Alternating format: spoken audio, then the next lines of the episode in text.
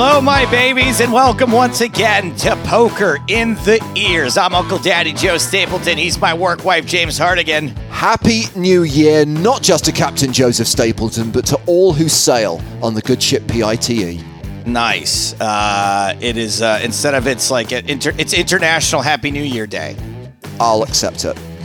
Coming up on today's show, it's our season slash 2022 unfina- It's a premiere. It's a premiere. Um, what's what season is this? How many years have we been doing Look, this? I, I haven't been measuring seasons, but if you're interested, Yeah. we started the podcast in 2015. So this Holy. is our seventh year of doing Oh the my- podcast. it- it is always coming seven. our eighth year. This is our eighth year of doing the In our- podcast. seven full years into our eighth year. I always screw stuff like that up. We have got a lot to catch up on on today's show. Sure, lots personally going on with the two of us over the past five weeks or so, but a lot of poker news has happened as well. We're going to cover as much of it as we can, including. Have you heard the one about the three poker vloggers who bought a poker club in Texas? It could be a really bad joke, but it is actually a poker news headline. Yeah, and like pretty exciting news as far as I was concerned was was pretty cool to read that. Anyway, those guys are Brad Owen, Andrew Neeme, and Doug Polk. And guess what? Some combination of the three of them are on the show today. Find out later on who it's gonna be. I think we might have five five people in a pod. Are you guys ready for that? uh, we've had to have extra technical stuff done to accommodate that potential number of guests. I'm pretty excited about that. Way to start things off strong here in 2022 on Poker in the Ears. Also, this week's super fan is Joanne Kane, and she has finally forced me to watch the movie Casino. No one could believe that I hadn't seen this movie. No one in my life. I got to tell you, those movies with the two with the two VHS tapes stuck together, not was not a I was not a big fan of You those. know what? That was pretty much a uniquely American thing. I remember the first time I went to the States and went into a blockbuster video store, and I'm like, why is any movie over two hours on two tapes when you can buy like an E240 cassette? You could get a four hour video cassette tape, and yet for some reason they split them across two tapes. Oh, I don't know why they did that. I remember that as a kid when I would record stuff off of TV, if I taped things in longer tape mode, right? You can make a tape late, Yes. last eight hours. The quality was real bad, though. That is true. I mean, Some, not being funny, even VHS at its very best still looked like shit. But anyway, um, I guess we'll talk about Casino later because normally, Joe, we would delve in to movies and TV, but actually, we're going to save all the entertainment stuff for a couple of weeks' time. The only thing TV related that I do want to mention is something flagged by Hawkagen on Discord, and a reminder that a link to the PokerStars Discord server is in the podcast description. And Hawkagen flagged that the pipe theme music appears in the new season of Cobra Kai on Netflix. season 4, episode 2, at the 24 minute 13 second mark at the hockey game, they are playing our theme. Now, I know this happened a lot with the old music, which was used in radio commercials, TV commercials, various TV shows. This is the first example of the new theme appearing somewhere else in pop culture that I'm aware of. look, there's just there, there's so much content out there now, right? Like just streaming and television and everything out there. And look, music is very expensive if uh f- you know for broadcast. So it, it would stand to reason that eventually these various libraries there's going to be some overlap. I thought you guys dug deep on this one though. The reality is, it's still library music. And Yeah. the reality is, I thought Netflix worked with bigger budgets than that. But there you go. Uh, okay, so no movie and TV this week. I, I- just want to roll things back. We're going to talk about, uh, you know, catch up for the last five weeks really quick here. One thing I did not get to talk about is that I was cool. It was cool enough. I got invited to the Run Good Pro Am uh, in December. It was after our last show had happened, and uh, don't want to, you know, we we got too much to cover to go over every detail. That two really cool things happened there. Uh, one is that I was able to invite Michael Ian Black, who's one of my favorite comedians of all time, was a Yeah. guest on the show. And uh, he came and played the event, and not only did he play, but he was like so happy that we went and we went and played two five at Bellagio together, like for like four or five hours. Went out to dinner together, had a really really lovely day and night with him, and it was really cool to like meet your hero and have them just be like an awesome, fun dude to hang out with for the day. So that that was pretty cool. That is cool. Also, I saw a tweet I think that you interacted with from Michael Ian Black about the fact that he doesn't feel the need to say negative things about the various movies and TV shows that he's watched over the last year. And I know obviously he was setting it up for a joke, but the reality is there's a lot of stuff that we may think or maybe going through our brains that doesn't always need to be translated into a social media post. And I think that some people in the poker world probably could do with heeding that advice from Michael Ian Black over the course of the last few weeks. But Are you yeah, Are you talking? Is that is that aimed at me? Did I say something bad about somebody that I didn't No. need to? no. Okay, good. No. Uh, because I'm the same way. Like, I'll talk about stuff on this show that I do or do not like because it's part of the job and it's part of having a discussion on here. But I won't tweet it most of the time these days. Um, but It was more just a general observation that I think sometimes people need to engage their brain before they click the post button and maybe realize that if this is something that is just an opinion I hold and is something that I'm not necessarily an expert in, that maybe it's best left unsaid. okay now now i see what you're getting at got it um just uh I, you know we we are not doing uh, the bad beat thing on the show anymore but uh, i did um get it all in kings versus jacks in the uh in the pro am against Koray Aldemir and well you know the world series main event champion runs pretty good i guess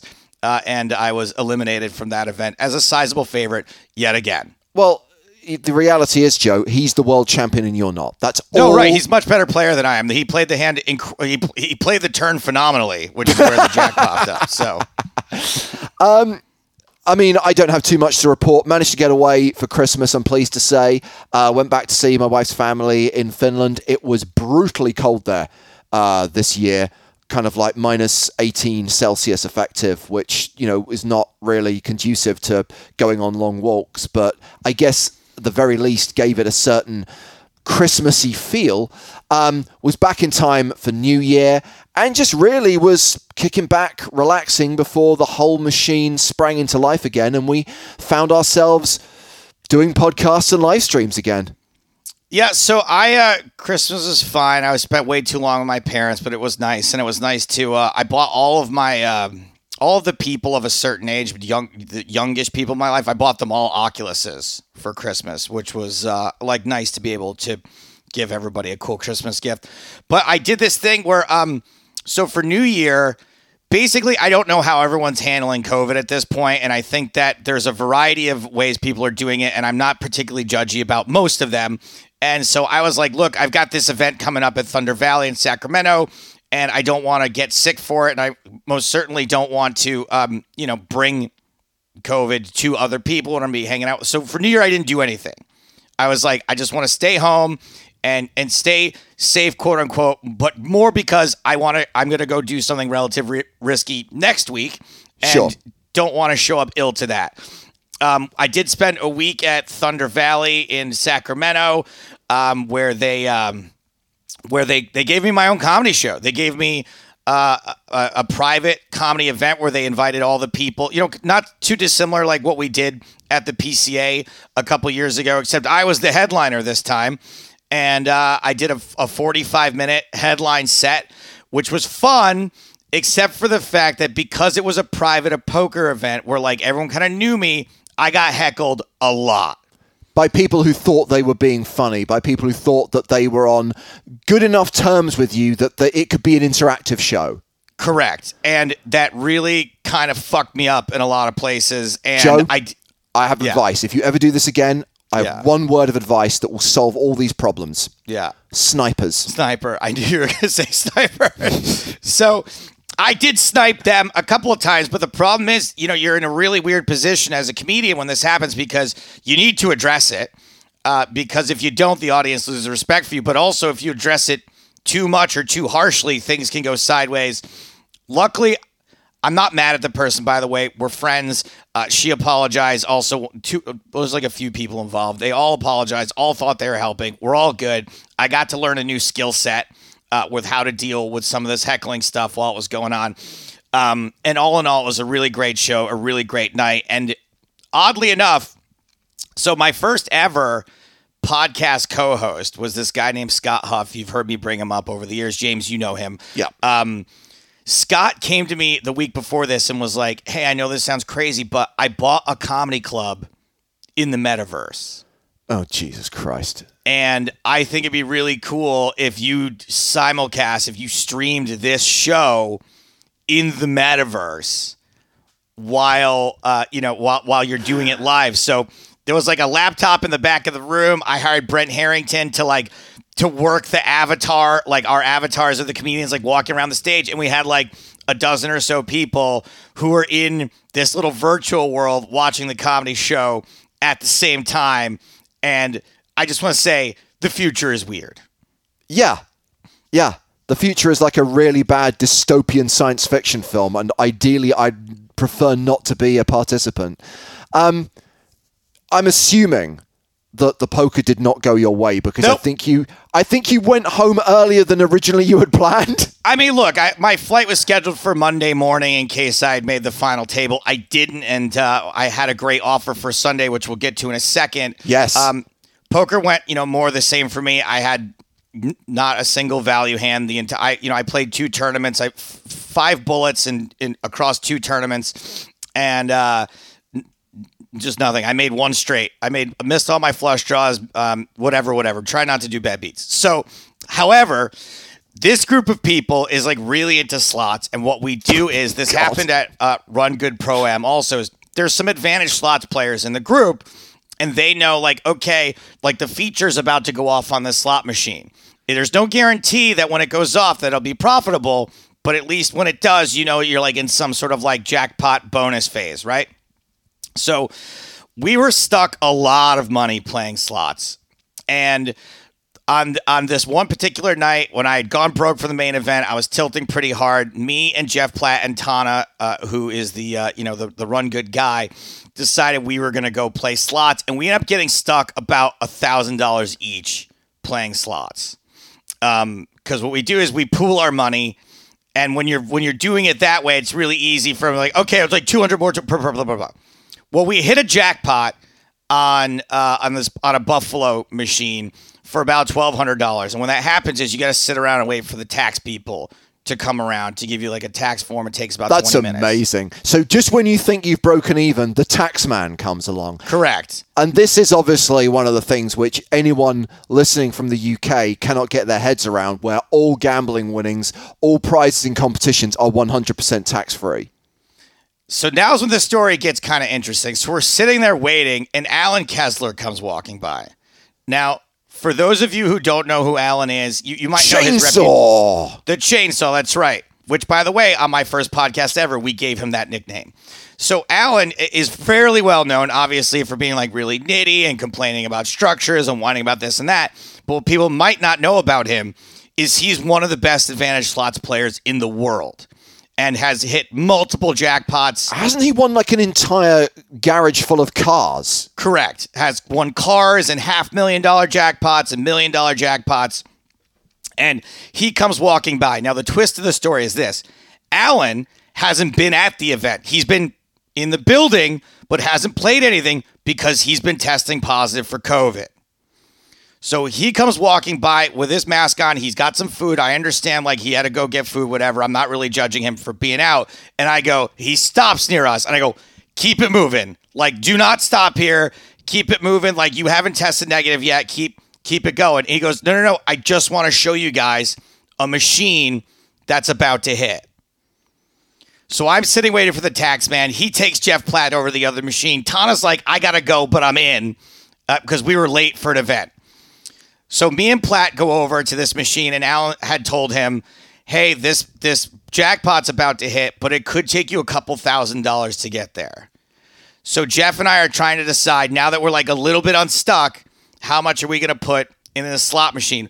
Seven dollar spins. That's pretty expensive for a slot spin, right? Because it takes about two and a half seconds for it to spin. So on the very first spin, we didn't hit the feature that Alan told us was about to pop off. We hit the even bigger feature. Wow. we hit 202 free spins at a 4x multiplier that spun for 45 minutes. And we had a huge crowd around us cheering for us within those spins. So it was like $40 win, $60 win, $40 win, $60 win, $200 win, 100 In the middle of this, we hit a $4,000 win. When all was said and done, $7,500 this machine paid out on our first $1 spin. Sorry, well, first $7 spin. So we won about se- we won about a thousand X on a spin. Got unstuck. Now we're like, that wasn't even the bonus Alan said was going to go off, though. Should we stay here until we didn't? We put another 200 back in and left. I know this story is going. I'll just say that we go back to the casino later. We hit four more taxables that night. And then we go eventually end up going back to that machine, and me and Tana and Haley hit the other bonus on that machine for another $2,500. So I was stuck probably I was stuck the biggest losing trip of my life yet again until all these slots went off, and I ended up winning about 4K. The moral of the slots. story, Zero at poker. is that Joe Stapleton needs to progress from poker to slots. That's right. I don't know, like a, a game that I have a little bit of knowledge in, can't win anything at all. A game that's pure luck, let's fucking go. Fantastic. And after the tax man got paid, Joe's back to even again. No, Platt Platt got hit with the taxes on the seventy five hundred dollar win. Um, they basically it's like whoever pressed the button, Right. And we try to divide it up. So like if one of us gets taxed, someone will stand up, and then the next person will sit down, and and, and we'll do it that way. So I I ended up with three taxables myself. Oh, God. Um, obviously, the fact that you came home early from Thunder Valley meant that you ended up, and I'm still not 100% sure how it happened. Yeah. You ended up at the Rams Niners game on Sunday night. I'm watching it on TV. You suddenly start texting me pictures from the game, and it was really weird because we don't often get to connect. Over the game of American football. No. I really enjoyed the fact that we had this back and forth, and effectively we're both watching this game, and effectively both pulling for the kind of underdog, the away team in that sense. Um, and it was a close one. It went to overtime, it went down to the wire, and it was the result we wanted. Yeah, as a re- like, I didn't really have a dog in the fight. I would kind of root for LA. Obviously, I was in like an owner's box. Uh, sorry, it wasn't obvious I was in an owner box because I was in an owner's box. I was marginally rooting for LA, but the guy who invited me had uh, had San Francisco plus four uh, as as his sports wager, and I was rooting for him. So once he covered. I didn't care who won the game, and it ended up being the Niners won, and James got to be happy about that.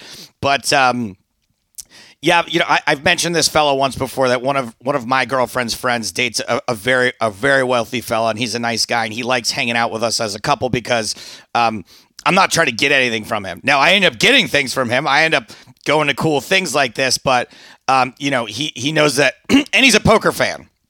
So, you know, it's kind of a thrill for him. I wasn't going to name drop about anyone that was in there, but at one point I turn around, I'm like, is that Jeffrey Katzenberg? And he Wow, was that like, is a big name. yeah, and he's like, yeah, that is. And I'm like, oh shit. He's like, I got to go talk to Jeff for a while. I did not force myself into the Jeffrey Katzenberg conversation, even though I had met him. We, we went to the same college, actually, um, quite a few years apart, but really fun day. I ate a ton of food and drink. I didn't care at all about what happened in the game, but uh, it was really, it was really fun watching a, a, a game with James Hartigan, finally. It was a game where, you know, a team's down 17 nothing at the half, comes back and ties the game and then squeaks out a win in overtime to make the playoffs. It was a pretty good narrative. It's Also, a- the Niners fans took over the stadium. I mean, it was, I want to say it was pretty close to 50 50, 60 40 at worst. Niners fans. It was I pretty think- electric. I think, as I said to you, I mean, obviously the Rams share that stadium with the Chargers, who moved up the coast from San Diego a couple of seasons. Oh, that's And the other thing is I didn't, I thought I was going to a Chargers game until I got there. That's why I didn't even text you now. until, at least, until at least the started. Rams have some history in LA, whereas Yeah. the Chargers are a new team to the city. The Chargers play in the same division as the Raiders, and even though the Raiders haven't played in LA since the 80s, there's still a lot of love for the LA Raiders, right? Yeah. And I feel really sorry for the Chargers that they effectively lose a home game when they play the Raiders there because there are so many more Raiders fans in that stadium than there are Chargers fans. The I- legacy fans outnumber the new Chargers fans or the people who remain loyal to the team from San Diego and travel up the coast to see the home games. Don't cry too hard for the Chargers. They've got a really great team. They're going to be fine. That is a good point. Okay, from NFL to poker. What has been happening in the poker world? Uh, well, let's start with the um, GPI, the Global Poker Index, because the GPI Players of the Year have been announced. Plus, the nominees for the Global Poker Awards 2022 are currently being selected. And I believe, Joe, we both got chosen to make selections here to basically get the long list in certain categories down to a short list. We did, but um, I, I missed the deadline. As did I. And the awful thing is, there were a couple of categories. Okay. Thank God. No was- important categories to vote on for us. Well, to be fair, there were a couple of categories which didn't require any research, which I did vote in immediately. I had every Oh, nice. intention of going back to the others where I felt I needed to actually watch some video clips to make an informed decision. Never got round to it, and then I suddenly realized, whoops, shouldn't have pushed that to the bottom of my to do list. The deadline has now expired.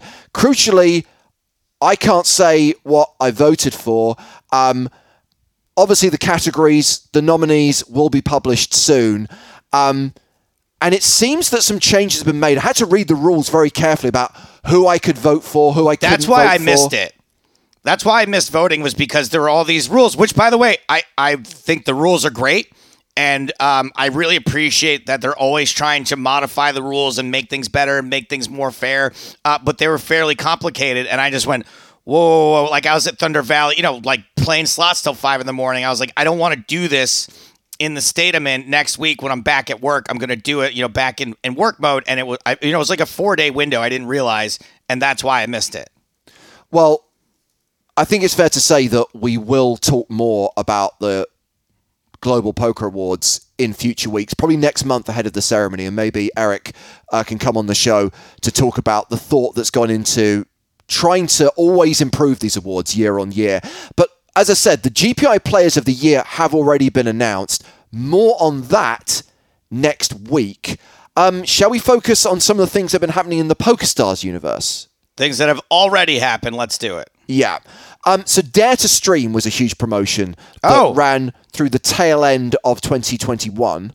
Um, that concluded just before Christmas, and the winner was revealed on a live stream hosted by GJ and Pi. The winner being Sebastian Huber, who plays as Peace and Love. uh, cool. Sebastian has been uh, a Twitch streamer since September 2020. Uh, plays in Austria, is 26 years old, gets a platinum pass to the next PokerStars Players Championship. Interestingly, there were two platinum passes awarded.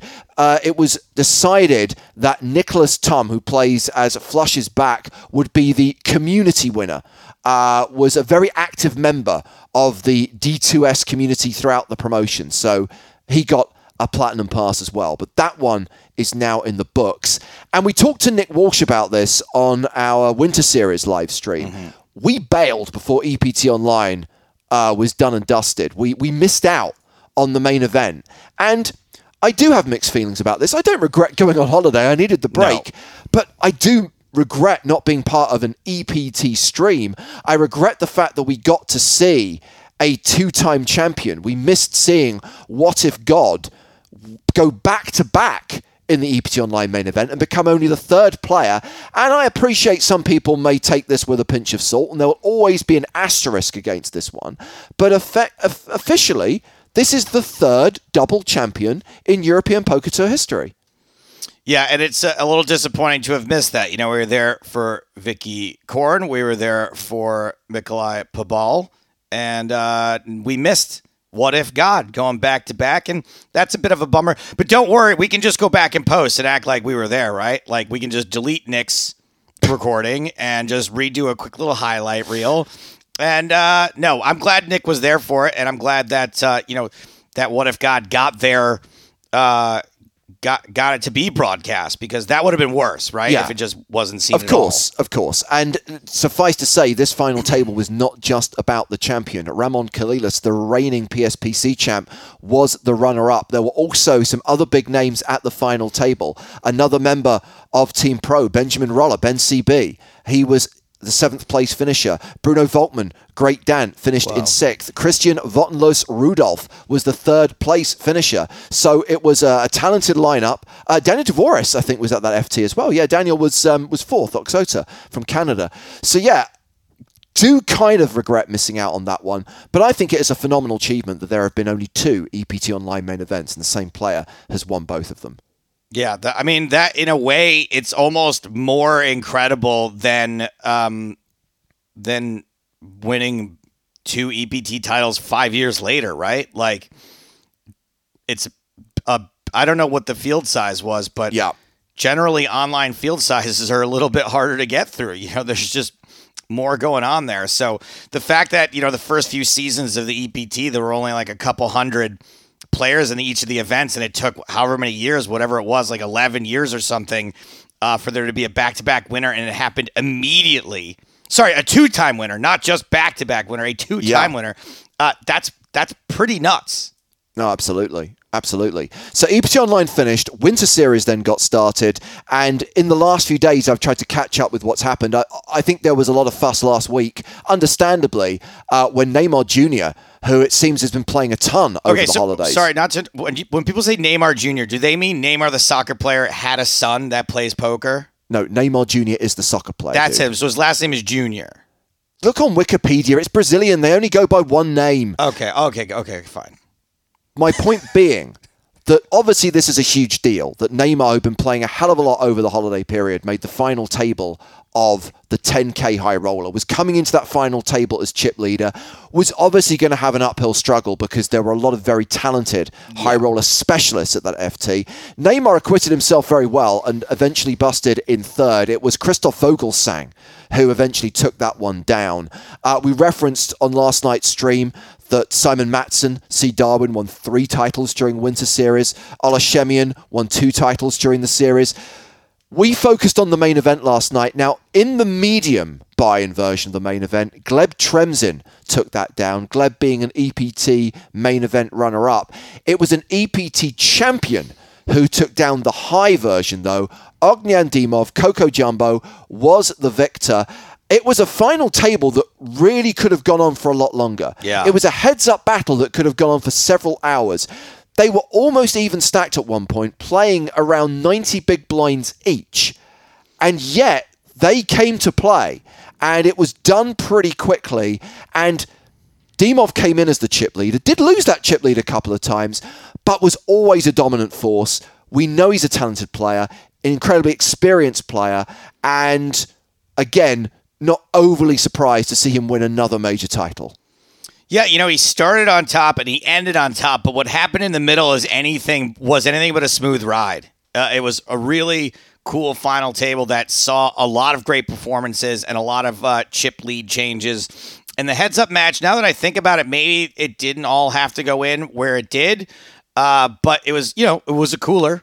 Uh, by by definition, so uh, really cool to see. Uh, you know, Ognyan, who's obviously uh, proven himself time and again. Uh, you know, we, we like that in the poker world. We like it when when the good players show us that it's a skill game. And last but by no means least, deep in the heart of Texas. Actually, on the subject of Austin, Texas, have you watched the new season of Queer Eye? I have not. Oh, it's a joy. It's a joy. It's a cry fest, but it's wonderful. Uh, It's all set in and around Austin, Texas. Uh, but that's not the story we're covering. Uh, this is the story that Joe alluded to at the start of this week's episode, uh, read directly from our friends at Poker News. Three prominent poker pros are joining the ever growing Texas poker industry as part of a group investing in the popular Lodge Poker Club in Austin, a card room which I understand has been dubbed the Lodge Mahal. Those three players being Doug Polk, Andrew Neeme, and Brad Owen. These three guys are now going to operate the largest card room in central Texas. A lot of questions. The operative one being how and why. Uh, so let's ask them themselves. Thrilled to have these guys with us on the show. The new owners of the Lodge Poker Club, Andrew Neeme, Brad Owen, Doug Polk. Welcome to the show. Hello, guys. How's it going? What What's up, guys? I was yeah. We all have to wait and take turns here. This is a first for us, going five ways to the flop. Um, I, I guess which leads to the question of how did this friendship come together, especially you know during a, a lockdown. It seems. You're going to have to be specific, Joe, who you're directing the question to. Well, I know that Brad and Andrew, right, are kind of like sort of doing things together, but then Doug coming in and making the triumvirate. I guess that's that's the part that I'm most curious about.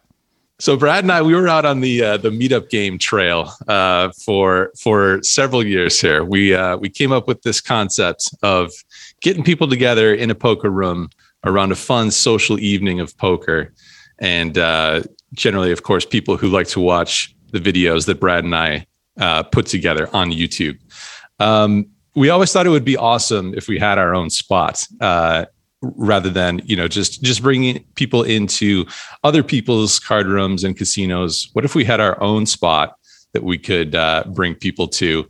Um, which is a it's it, it's a dream. It's a uh, it's a lovely concept but one that's pretty tough to pull off uh, just a couple of guys without any actual casino ownership or management experience. Um, so obviously missing some pieces Fast forward uh, a few years to when we get a message from from Doug Polk, who had recently just moved to Austin, Texas, who came up with the idea of uh, of all of us partnering up and looking into starting one of these things, starting a card room in Texas where you know it's it's a little bit more available. The process is, and uh, there's just so many people, so many poker players in Texas that uh, that are that are loving the game now in a in a sort of a newly undeveloped market still.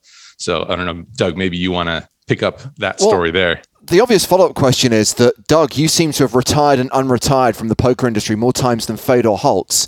I mean, is it just like kind of in Michael Corleone in Godfather Three? Just when you thought they were out, they pulled you back in. You cannot escape this game. I feel a little bit offended by that because, frankly, Fedor has retired way less times than I have, and I think I think it's not even close. I, I think putting us sort of like that, it, it's just unfair to Fedor. I, I think I should kind of be in a league of my own at this point. The, the bottom line here is it is a little bit like every time I get out, they pull me back in. Uh, and the reality is that there just ends up being a lot of good opportunity in poker. Obviously, my background is poker. I'm very thankful for poker. I've had a, a great career. I'm, I'm happy with the success that I've had playing the game. And then a lot of times, you, you know, that ends up translating into some opportunities on, on the business side as well. And so certainly kind of makes sense to continue to play in some capacity to help, help uh, promote and grow uh, different businesses in the poker space. I also kind of want to just take a step back and talk about uh, Andrew and Brad. So I, have known them for for years. Actually, funny story. Brad Brad was living across the street from me, kind of in, in the area of Vegas that I was at before I moved out to Texas. You make and it so sound I like over- I was like living in the gutter or something. he well, said across the street, not in the street. I'm trying to tactfully say it's next girlfriend. I, however you want to, however sure, you want sure. to deal with that, Brad. Sure. um, yeah. yeah. So he was in he was in a house across the street, and so I uh, hung out with him a few times there, and uh, met Andrew a couple times too. So yeah, I've known Andrew and, and Brad for for few, at least a few years now and uh, I've always I've always liked both of them. I think that they're great guys doing great work in the poker space, and they're helping grow the game by making content that people really enjoy. So, I've I've always you know I've always felt like if if the right situation came up, I'd want to work with both of them. And when I moved to Austin, and it became clear there are a lot of poker players here that want to play, uh, that enjoy playing, and that the the scene here has grown tremendously in the last five ten years. It just felt like a, a very natural fit to, to bring in these two guys. They're, they're both they're both uh, extremely popular in the, in the vlogging space, and they already are doing meetup games that bring people in. Actually, w- when they came to town, I-, went to a meetup game with both of them, and it was just packed to the brim. It was standing room only on the around the room. So, uh, you know, I saw that, and I was like, I got to get these guys involved, and, and we managed to make everything work. Brad, that's got to be a huge compliment to you guys, right? I mean, everybody wants to work with Doug. Everybody wants to be attached to Doug. He's got the eyes and ears of everybody in the industry right now, and for him to to say that he wants to work with you guys, that, I mean, that's got to mean a lot, right? Uh, yeah, definitely. It seems like everything that Doug touches kind of uh, turns to gold, so to speak. So, I mean, crushed the YouTube stuff, crushed heads up, tournaments, upswing training, all of it. So, uh, once he, he was really like the glue that held everything together for Andrew and I. You know, Andrew mentioned that we had had this idea of owning our own card room, but yeah, there was no chance that we were ever going to make that happen without someone like Doug and and uh, the guys he's assembled for his team.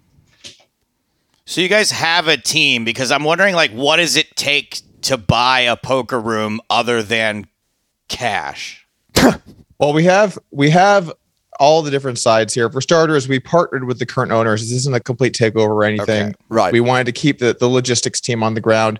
None of us specialize in running a poker room. We specialize in in content and marketing and all those kinds of things. So we we still kept the team in place. They done a great job building the lodge. We wanted to make sure that the the local players feel don't feel like things are changing, and these guys know what they're doing. We also brought in the upswing team for marketing to help promote and run the online side of things. In fact, the only thing that we need right now is someone that's not someone that's very funny. And I was thinking, Joe, maybe maybe maybe you should maybe you know someone that's funny. I don't know. Maybe I know I know Doug Polk. Does that help? Oh. Oh, I don't know if that helps. I, think, I, I don't know if that helps us here either. He's already on board. What what specifically are, are you looking for? Uh, I'm just, I was just, just okay, good. your chain. Oh, no, they, over, they've got the complete package, Joe. There's no place for you. Okay, so you guys don't have to like come up with menus or schedules. You're not gonna be like like wiping down tables in this place. Like I was picturing Cheers with the three of you running it. I actually want to do some ad bits where it's just me, Brad, and Andrew at the lodge doing mundane stuff that needs to get done day to day, uh, and just a running bit on how bad the lodge treats its owners like I'm restocking the, the the, vending machines and yeah, we, we got some ideas for some, some different bits that I think could be fun. And, I don't uh, doubt it. It gives you a whole new world of stuff to work with. So Doug already lives in Texas. Brad, Andrew, do either of you have plans to relocate and or how much time are you expecting to spend there?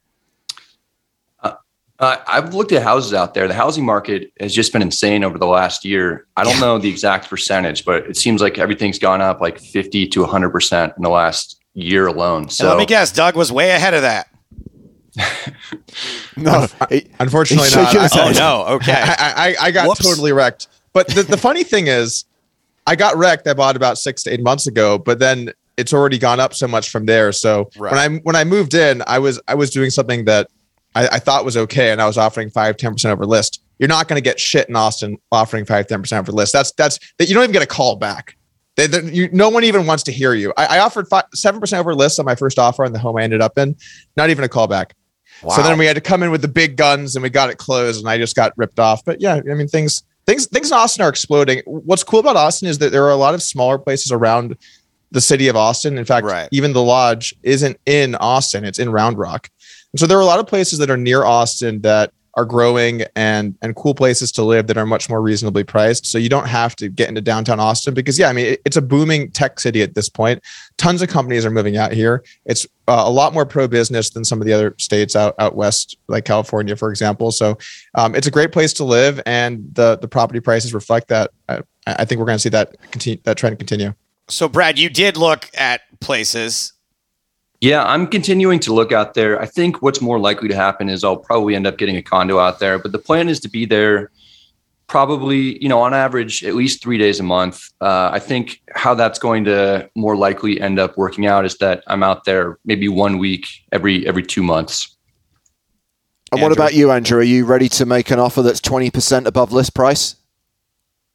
For now, I think uh, Vegas is going to remain the home base. Uh, it's just it's so easy to live in Vegas, and and like these guys are saying, it's hard to move to somewhere that's that's just you know popping off. Um, so I'm definitely going to want to be there a lot. Um, I just every time we go there, we're just like, wow, the poker here is just it's just amazing. It's so refreshing after uh, grinding cash games in Las Vegas. Um, so I feel like every time I go there, I'll probably be extending the uh, return flight out a few more days, a few more mm-hmm. days and uh, just be happy to uh, be playing poker there.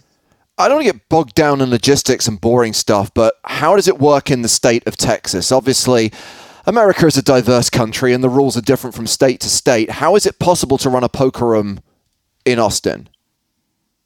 I feel like this is a Doug question. Sure, I'll jump in there. I feel like I've been hogging the mic though, and there's five of us. So I'm trying to trying to bide my time. Uh, so the way that poker works in Texas, it's it's a bit of an interesting spot because gambling is not technically legal in Texas uh, for companies to offer gambling. However, what is legal are private games, social clubs where people can gamble amongst themselves. That's completely fine. So there's a, a, a few certain bars that you have to hit. One of them is it has to be a private club, so you need a membership. So people have to buy a membership at the club, right? And then you cannot take a rake. So you have to charge in a different way. Uh, so it's a seat fee. You, you you're charged a fee to sit at the table per hour.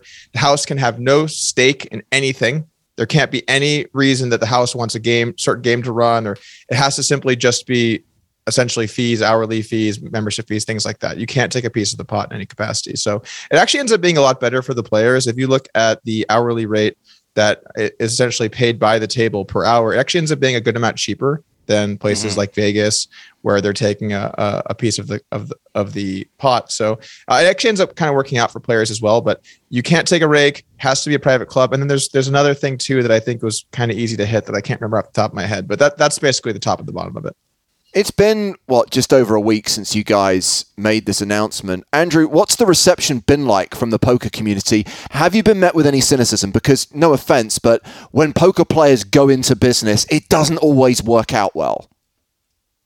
Yeah, for sure. Uh, basically, no. So the the feedback has been awesome. Like the the buzz and all the excitement is is definitely there, and uh, that's been like so uh, so refreshing to see. Um, and it, it it feels like I'm I'm like missing out on not being at the lodge just because it's been like so exciting and and fun to uh, make the announcement and have everyone uh, be excited about it and get all that positive feedback.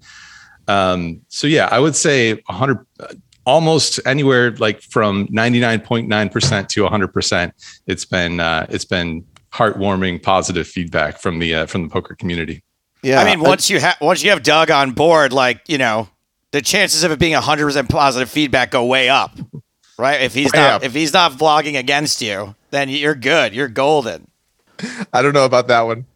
What sorts of what I'm curious about is like uh, what sorts of changes are going to happen at the lodge now that you guys have been attached? Is it going to be just a couple of days a month the meetup games, or do you have big ideas? And uh, what sort of what sort of kickoff celebrations can folks look forward to and when uh, at the lodge? We're, we're trying to make it so there's something exciting going on, you know, maybe not every day, but as close to every day as possible. So Doug's going to be there twice a week.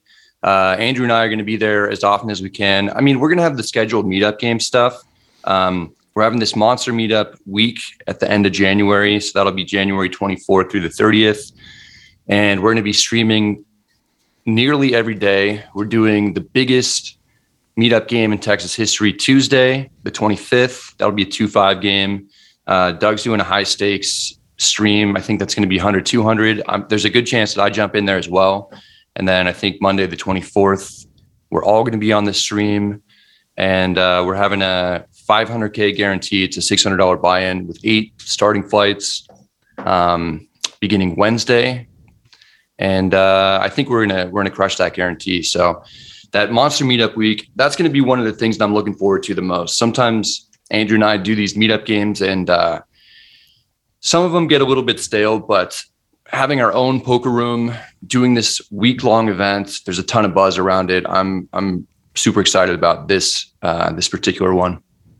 I also think that players seem to be very excited yeah. to see other players running a club because a lot of times I think players feel like they're not heard or that what they want kind of flies under the radar. Instead, it's it's just corporate America running these rooms and they don't really get feedback. But me, Brad, and Andrew are all very committed to making sure this is a great place for people to play. And if if the player pool really feels like there there are some slight changes that we can make here and there to make it better, I'm all ears. I just I think all three of us we just want to make our room the best place that people can go play, and we want to make sure that the player pool uh, has their voice heard and has a very direct line to be able to talk to us and and say what they think.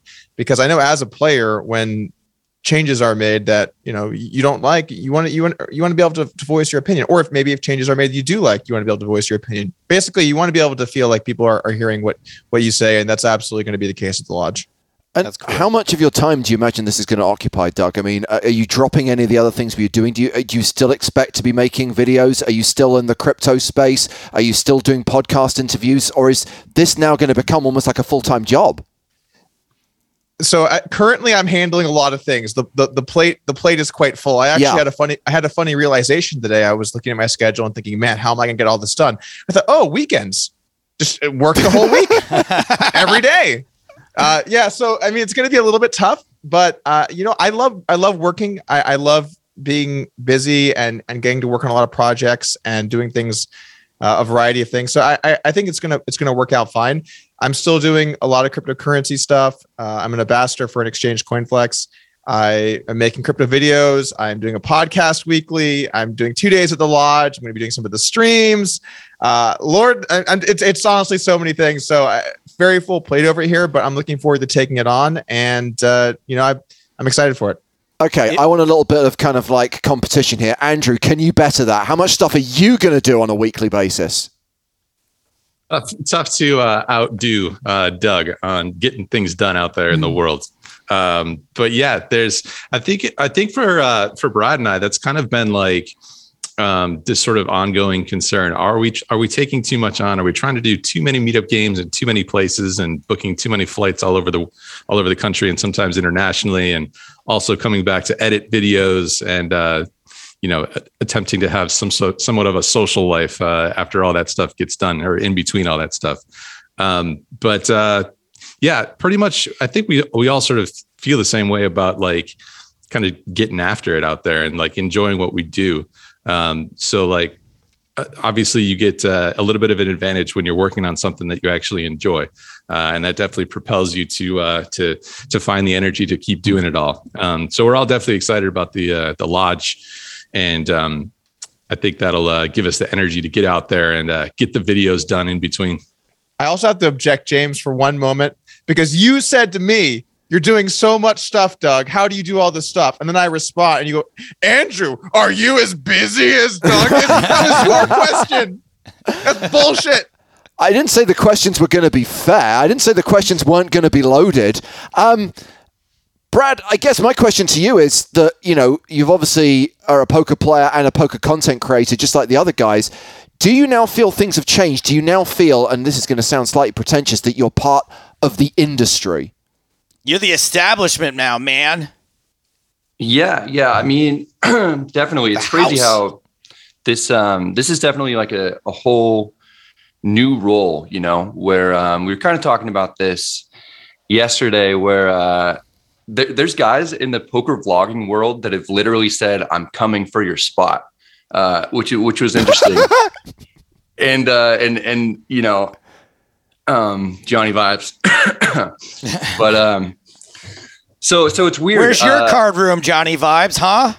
It, it, it's weird to now be on the other side of things where we really benefit from poker content creators coming to the lodge uh, and you know hopefully making poker vlogs from there and so i feel you know, I, like I can't wait to have like poker vloggers come there, and I hope that those videos from there crush and everything. So um, definitely like slightly different uh, way of looking at things, you know, from that aspect. Um, and and just owning our own card room, it's kind of a, a, dream come true. Kind of a dream I didn't really know I had um, until like it was actually a possibility within the last six or eight months or so. I'm just picturing your guys' card room getting like four hands an hour done because every single person is filming all of their cards. like there's just 500 vloggers, six at each table. Everyone's like in each other's videos. I assume you're going to have a pretty liberal filming policy there since it's you guys. I just yeah. imagine like I, you, you, know when like there's a there's a lineup at the mall for people to get photos with Santa. I, I feel like that's gonna be Brad. Like people just lined up to get their photo taken with Brad. Well, I mean, it's a potential revenue stream, right? You know, Wednesdays, come and have your picture taken with Doug. $5. You know, 10% discount on membership fees. Someone someone came up to me yesterday. So I was at Aria doing a doing a meetup game type event. And um, someone just gave me a five dollar chip as I was like signing a couple cards for other people. And uh, and then he asked for a photo. And I I assumed he just wanted me to like sign the chip. But he said, "Oh no, no, no, that's you for the for the photo." wow, just like you're kind of someone who had a small role in a Star Wars movie who's trying to make money in conventions, like signing merch. This is amazing. He's, he's like, it's 50 or it's nothing. so, all right, this my last question regarding this whole thing before we get to I like to play dumb games with our guests. Maybe James has another question, but it may be too early for this question. But as a comedian, I'll sit in a lot of comedy shows and be like, man, if I ran this, I would do it way better. I would do this, this, and this. And then I've had my own shows before, and I'm like, fuck, this is hard. Like, this is way more work than I thought it was going to be. Actually, it's like kind of easier just to like get paid almost nothing and be on someone else's show than to have all the pressure of it being my show and selling tickets and all that. Have you guys experienced any of that yet? And if not, are you worried about it? I'm not worried about running the room because our team running the room has just done such a great job. Dealers love dealing at the lodge. It's one of the best places to deal from the feedback I've gotten from dealers. The room runs extremely smoothly. It's become the biggest room in Austin. It's got 60 tables. We just moved into a new a, a new room a few months ago that's awesome. Huge space to play. So I'm not worried about running the room because frankly i don't have to do it. Day to day. Uh, if i had to do it i might be freaking out a little bit more. Really we're here to help spotlight the lodge help bring people to the lodge help make it better help create games and events and and do everything that we can to make sure that the lodge grows. But again i'm not i don't have to set up the comedy show. I don't have to look at the lineup. I don't have to work with the comedians who are terrible to work with. Um, you would know joe right I'm a diva. Sometimes I demand an entire bottle of water when I'm backstage. God, these guys. So, Okay. Joe, good. we've normally would speak to one guest. Occasionally, we have two guests. This is the first time we've ever had three. So, how on earth have you managed to work in some complicated game slash quiz? We're about to find out. I I I, I Oh, wrote this game out. We'll see. I'm not sure if it works from a from a game theory perspective, but here we go. Today's game, because I think you guys are going to go down in history as one of poker's greatest trios or threesomes, if you will.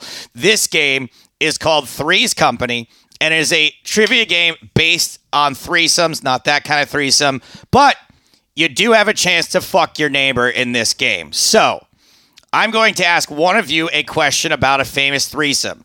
If you answer it correctly, you get a point. If you get it incorrect, you lose a point. But Hold on, hold on, hold on. I need to get Yep, some paper need to keep because someone's going to have to keep score here. That's going to fall on me, and Yeah, I can't keep you. up with these rules already. if you think someone else in your threesome can't answer it, you can pass it to them. If they get it right, they get a point and you lose a point, and it's still their turn. If they get it wrong, you get a point and they miss their turn. That makes sense? You haven't tested this, have you? Nope, have not tested it at all. Okay. It's So not you're going to ask me a question, and Yep. then if I don't know it, I should probably pass it. Correct. Right. But you're taking a gamble because uh, if if they get it right, you lose a point and they gain a point.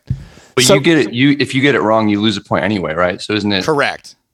Sort of, Okay. sort of a free roll to send Well- it over to somebody. Well, no, because they gain a If you point don't and know. you lose a point. Oh yeah. so, makes just to be clear, does Ah, everyone okay, start okay. on zero and therefore minus points are possible? Minus points are possible. Everyone Okay. starts on Can we zero. can yeah. we play that uh, Patrick Antonius game uh, after this one? Which one did I did do last time? You did the. It was the Patrick Antonius one. It was uh, you you created four answers that rhymed with. Or no, no, yeah. I don't You said think yeah.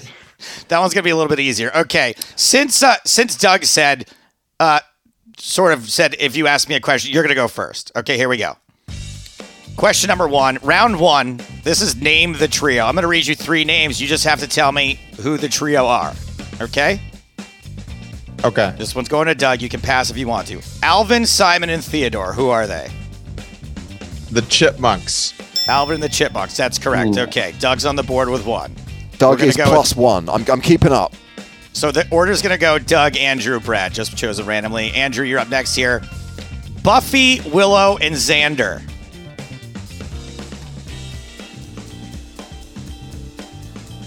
Uh, so like, okay, I'll pass it to Brad. Passing Uh, to Brad.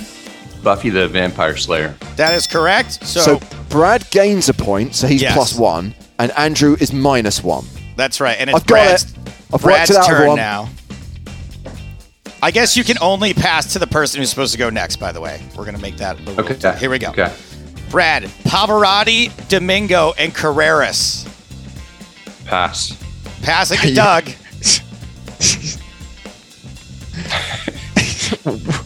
Can I get the names again? What, what am I working with? You got it. Pavarotti, Domingo, and Carreras. Would you like their first names? Luciano Pavarotti, Placido Domingo, Jose Carreras. Oh no, I I'm not even gonna insult anyone with guessing this. So just give me the negative one.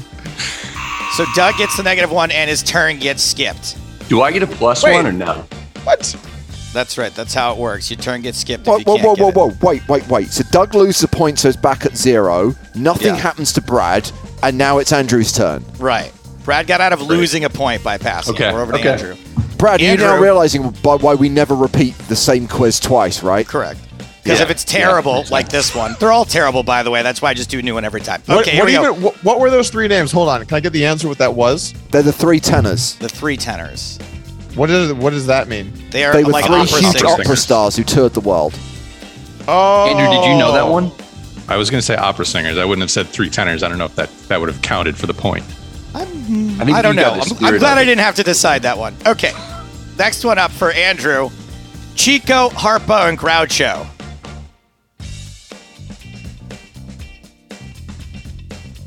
Um,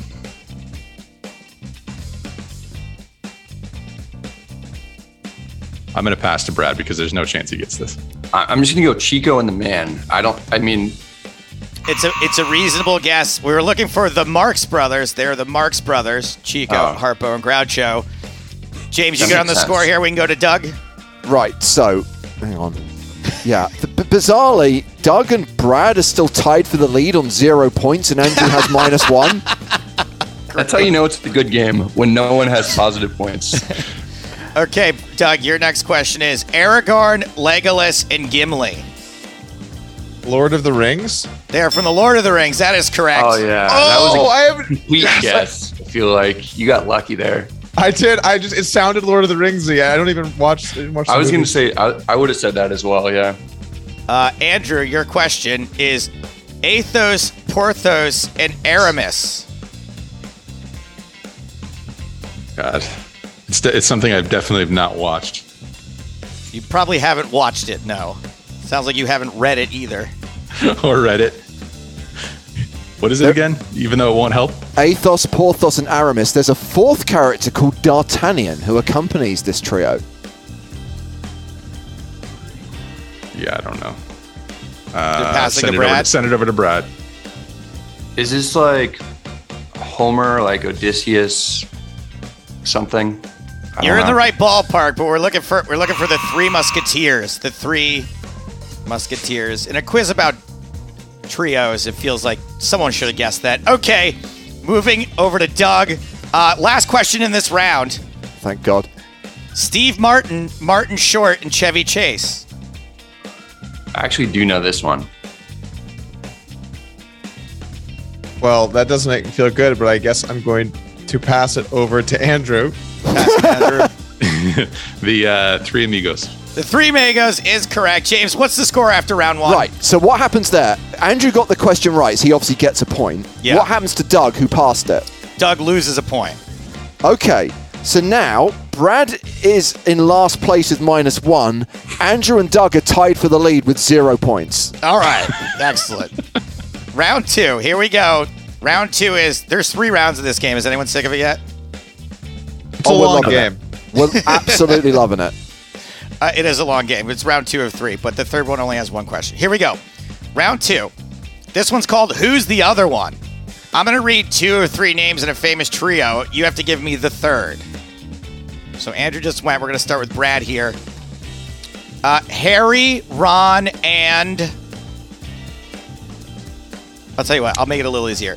Harry Potter, Ron Weasley, and Hermione.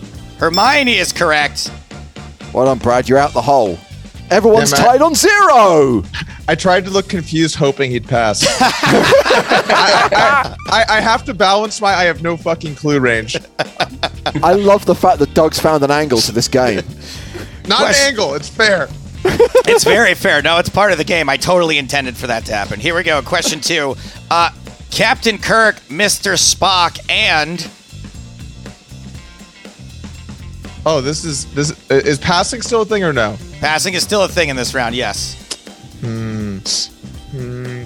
Oh, I know it's Star Trek, but I don't know the third person. I, I I'm gonna get wrecked here, but I'm gonna pass it over to Andrew. Andrew. Uh, I mean, I, I wouldn't say you're going to get wrecked. I'm, I also am not sure who the third person is, but I'll, I'll say like the data. Is that is that a guess? Data That's the is a next guest. generation. This is the Yeah, diff- original cast. Different version of Star Trek. Wrecked. Uh, I'm actually just gonna gonna take two questions out of this one. I'm gonna get rid of the the Mark Antony Cleopatra question. All history is going out the window. That's good in this group. Yeah, and we're just going to shorten the game slightly. We're going to go with two more questions in this round and then move on to the final. Here we go. Um, over to you, Brad. Michelle, Beyonce, and Kelly. Kelly Yes. is correct. Well done. I'm glad. I'm glad right. he got that. Brad with the last question in the round. Excuse me, not Brad. Excuse me, Doug with the last question in the round. Chris Hemsworth, Liam Hemsworth, and Pass. passing to Andrew, Wrecked. wrecked Hemsworth uh. is not correct. No idea. Luke Hemsworth is the other Hemsworth. Of. James, what are the Of- scores after round two? Okay, well, Andrew unfortunately has minus two points. Doug is still at zero. Brad has the lead. He is Wait, positive one. I get points when he misses, right? Don't I get a point when, when Andrew misses if I No, pass? you just save yourself from Yeah. losing points. No, I get a point. No, no, you just save your. You just don't lose a point. You said I get a point earlier, But right? Andrew Am I- loses a point. Andrew loses a point, and you don't lose one. I thought anyone else. I thought Okay. so as well, but I'm happy. I'm, As, I, I think I'm repeating. I think I'm repeating your words that I get a point. But you know what? Just take them from me. Why not? Just ha- have Hold them, on, bro. hold on. Steal my points. I'm going to ask you a question about a famous threesome. If you answer correctly, you get a point, and correctly lose a point. You can pass. If they get it right, they get a point, and you lose a point. If they get it wrong, you get a point, and they miss their turn. There you go. Oh, well, you needed to make that clear. Doug's Doug already gets a got like a million points then. exactly. Let's just call it a day. We don't even have La- to go to the rest. Last round. Okay, th- this one is uh, no passing. Now you can. Sorry, you, you you you can pass it, but there's no penalties in this round, right? It's just like I don't want to do this one. you Great can pass game, it 'cause- Joe. This is great. 'cause You, You, don't this know. unlocked, man. You look. I I have I had a day to come up with this. Here we go.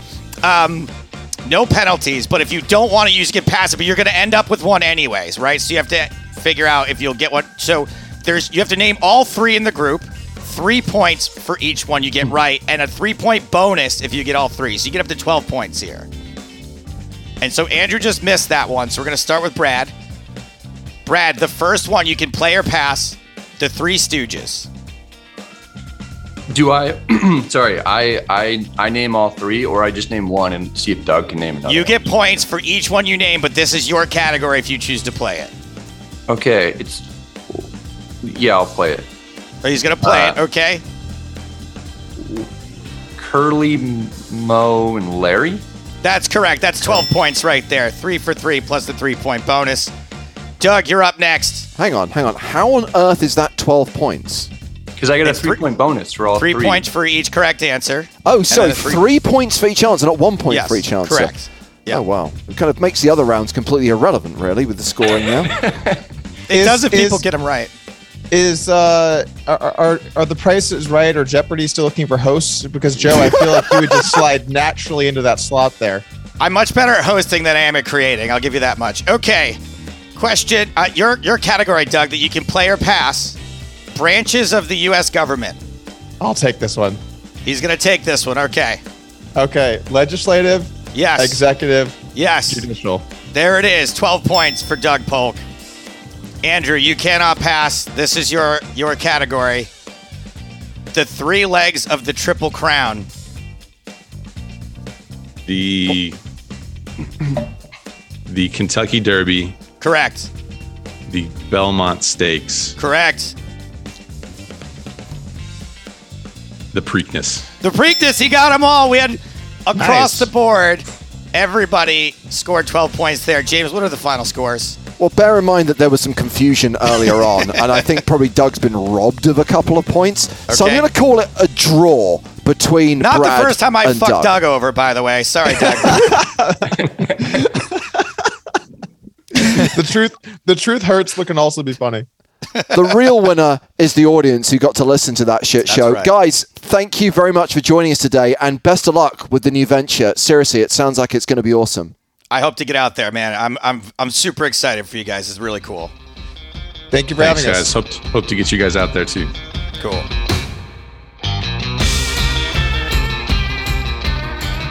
Well, we're going to close out our first show of the year with our first super fan of 2022 as we say hello to Joanne Kane. Greetings, Joanne.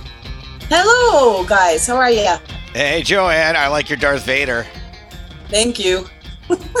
are you a big yeah. Star Wars fan?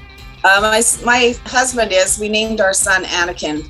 Wow. Oh, my goodness. Wow. So hold on a second. Hold on a second. You didn't name him after the hero. You named him after the one who goes bad. The villain. Yeah.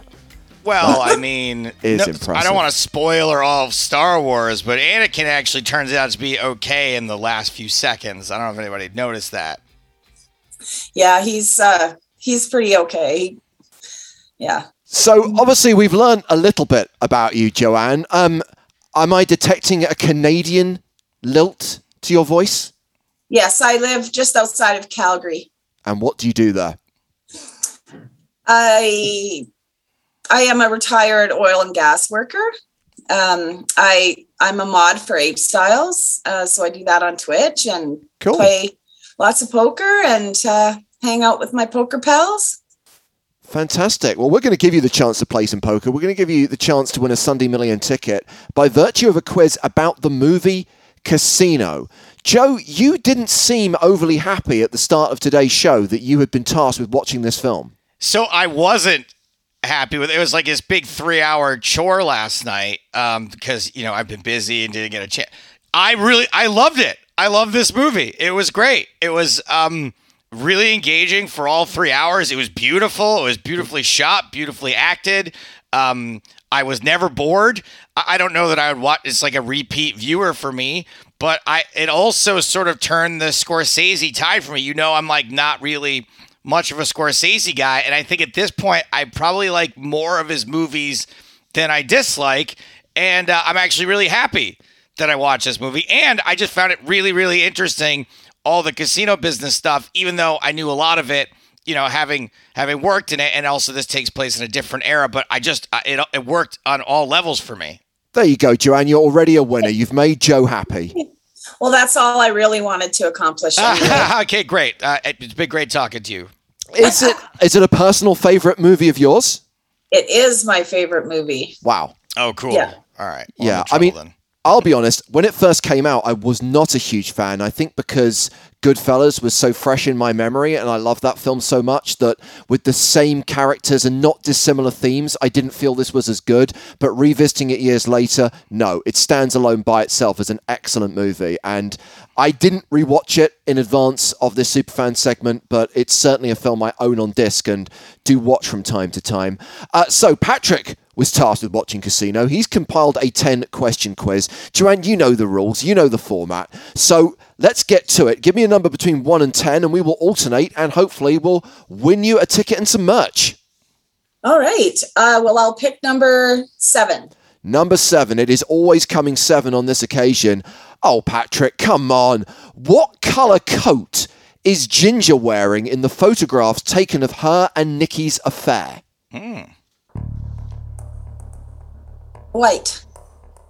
Would you like to take the multiple choice options? mulligan. Oh. Okay. Okay, so number one, this is your only mulligan. Number two, the fact that I've told you to take the options would infer would suggest that white is not the answer. This would be the, so fucked up if white was the answer and James did this to you. That would be messed up. The options are red, white, black, or blue.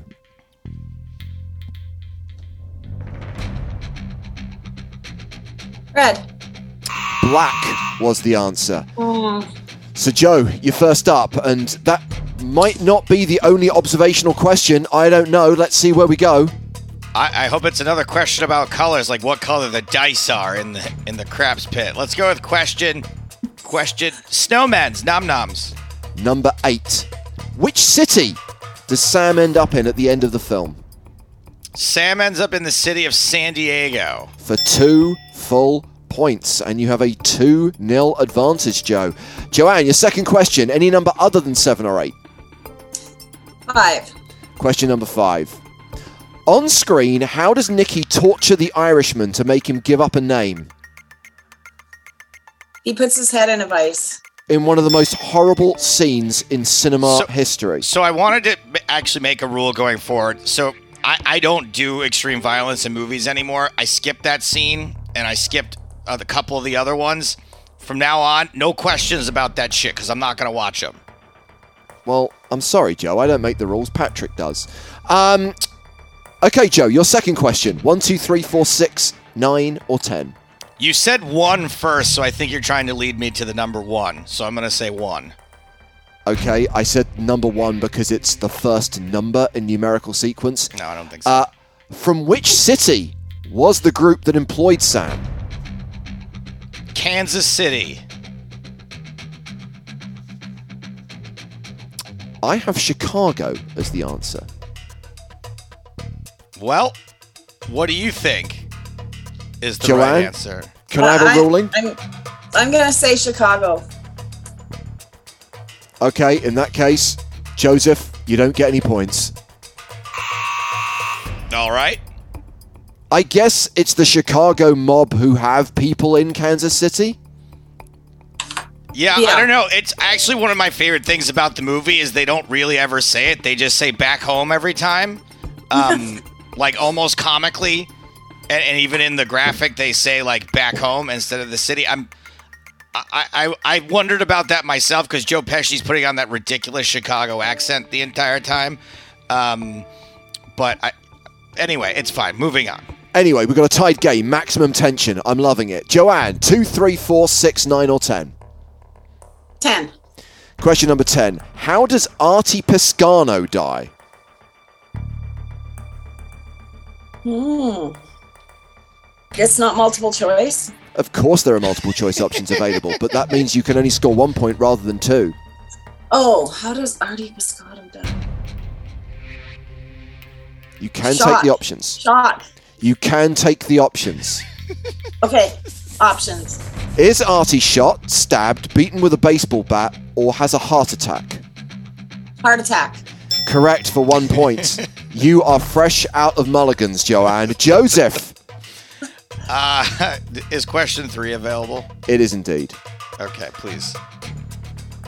This film marked Martin Scorsese and Robert De Niro's what time working together? This is their how many movies had they made together before this one? So this would be their what collaboration? All right, so I might miss some, but I'm gonna just name the ones I know. We got Raging Bull.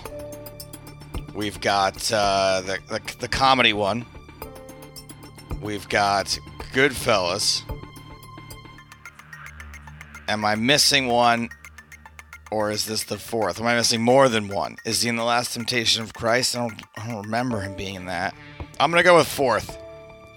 The answer was actually eighth. You're missing movies Oh, like wow. Taxi Driver, Mean Streets. Oh right, yeah. You're right. also missing um, Cape Fear. Remember, this is 1995.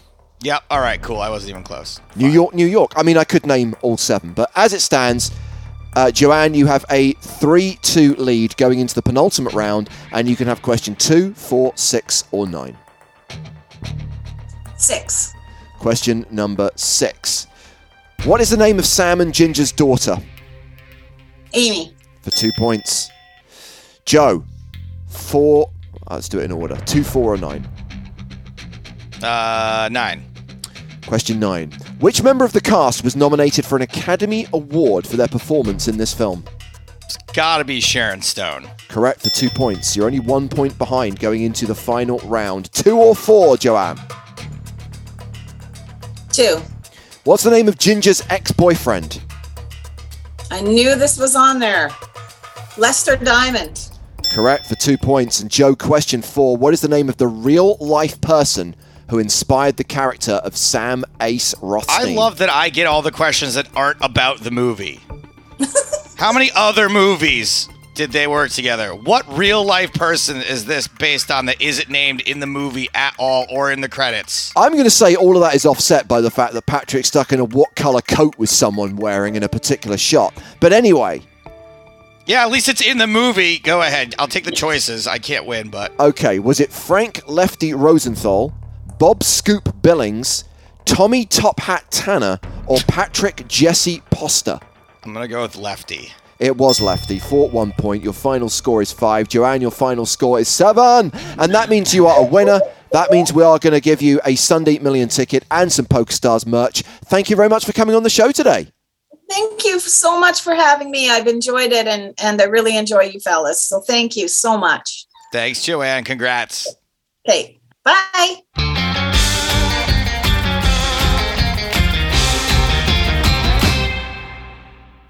Right, my babies, that's just about all the time we have got for this week's show. 2022 off to a great start. Use uh, Discord to comment on the show and submit your ideas and superfan applications. You can see that's where we got Joanne from, right?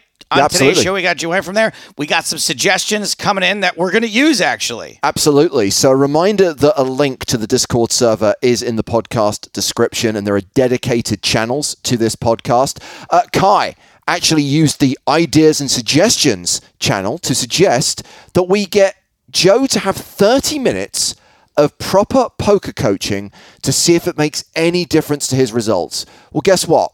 We're going to run with it. We're going to put Yes. a twist on it, but we're going to run with it. That's going to come up in a few weeks. So we do actually listen. We do actually read and we do actually respond and take on board what you guys want to hear and what you want us to do. And yeah, just going back to Superfan applications, I think the next three to four weeks are booked up. But hey, we're here for the whole year. So get your applications in.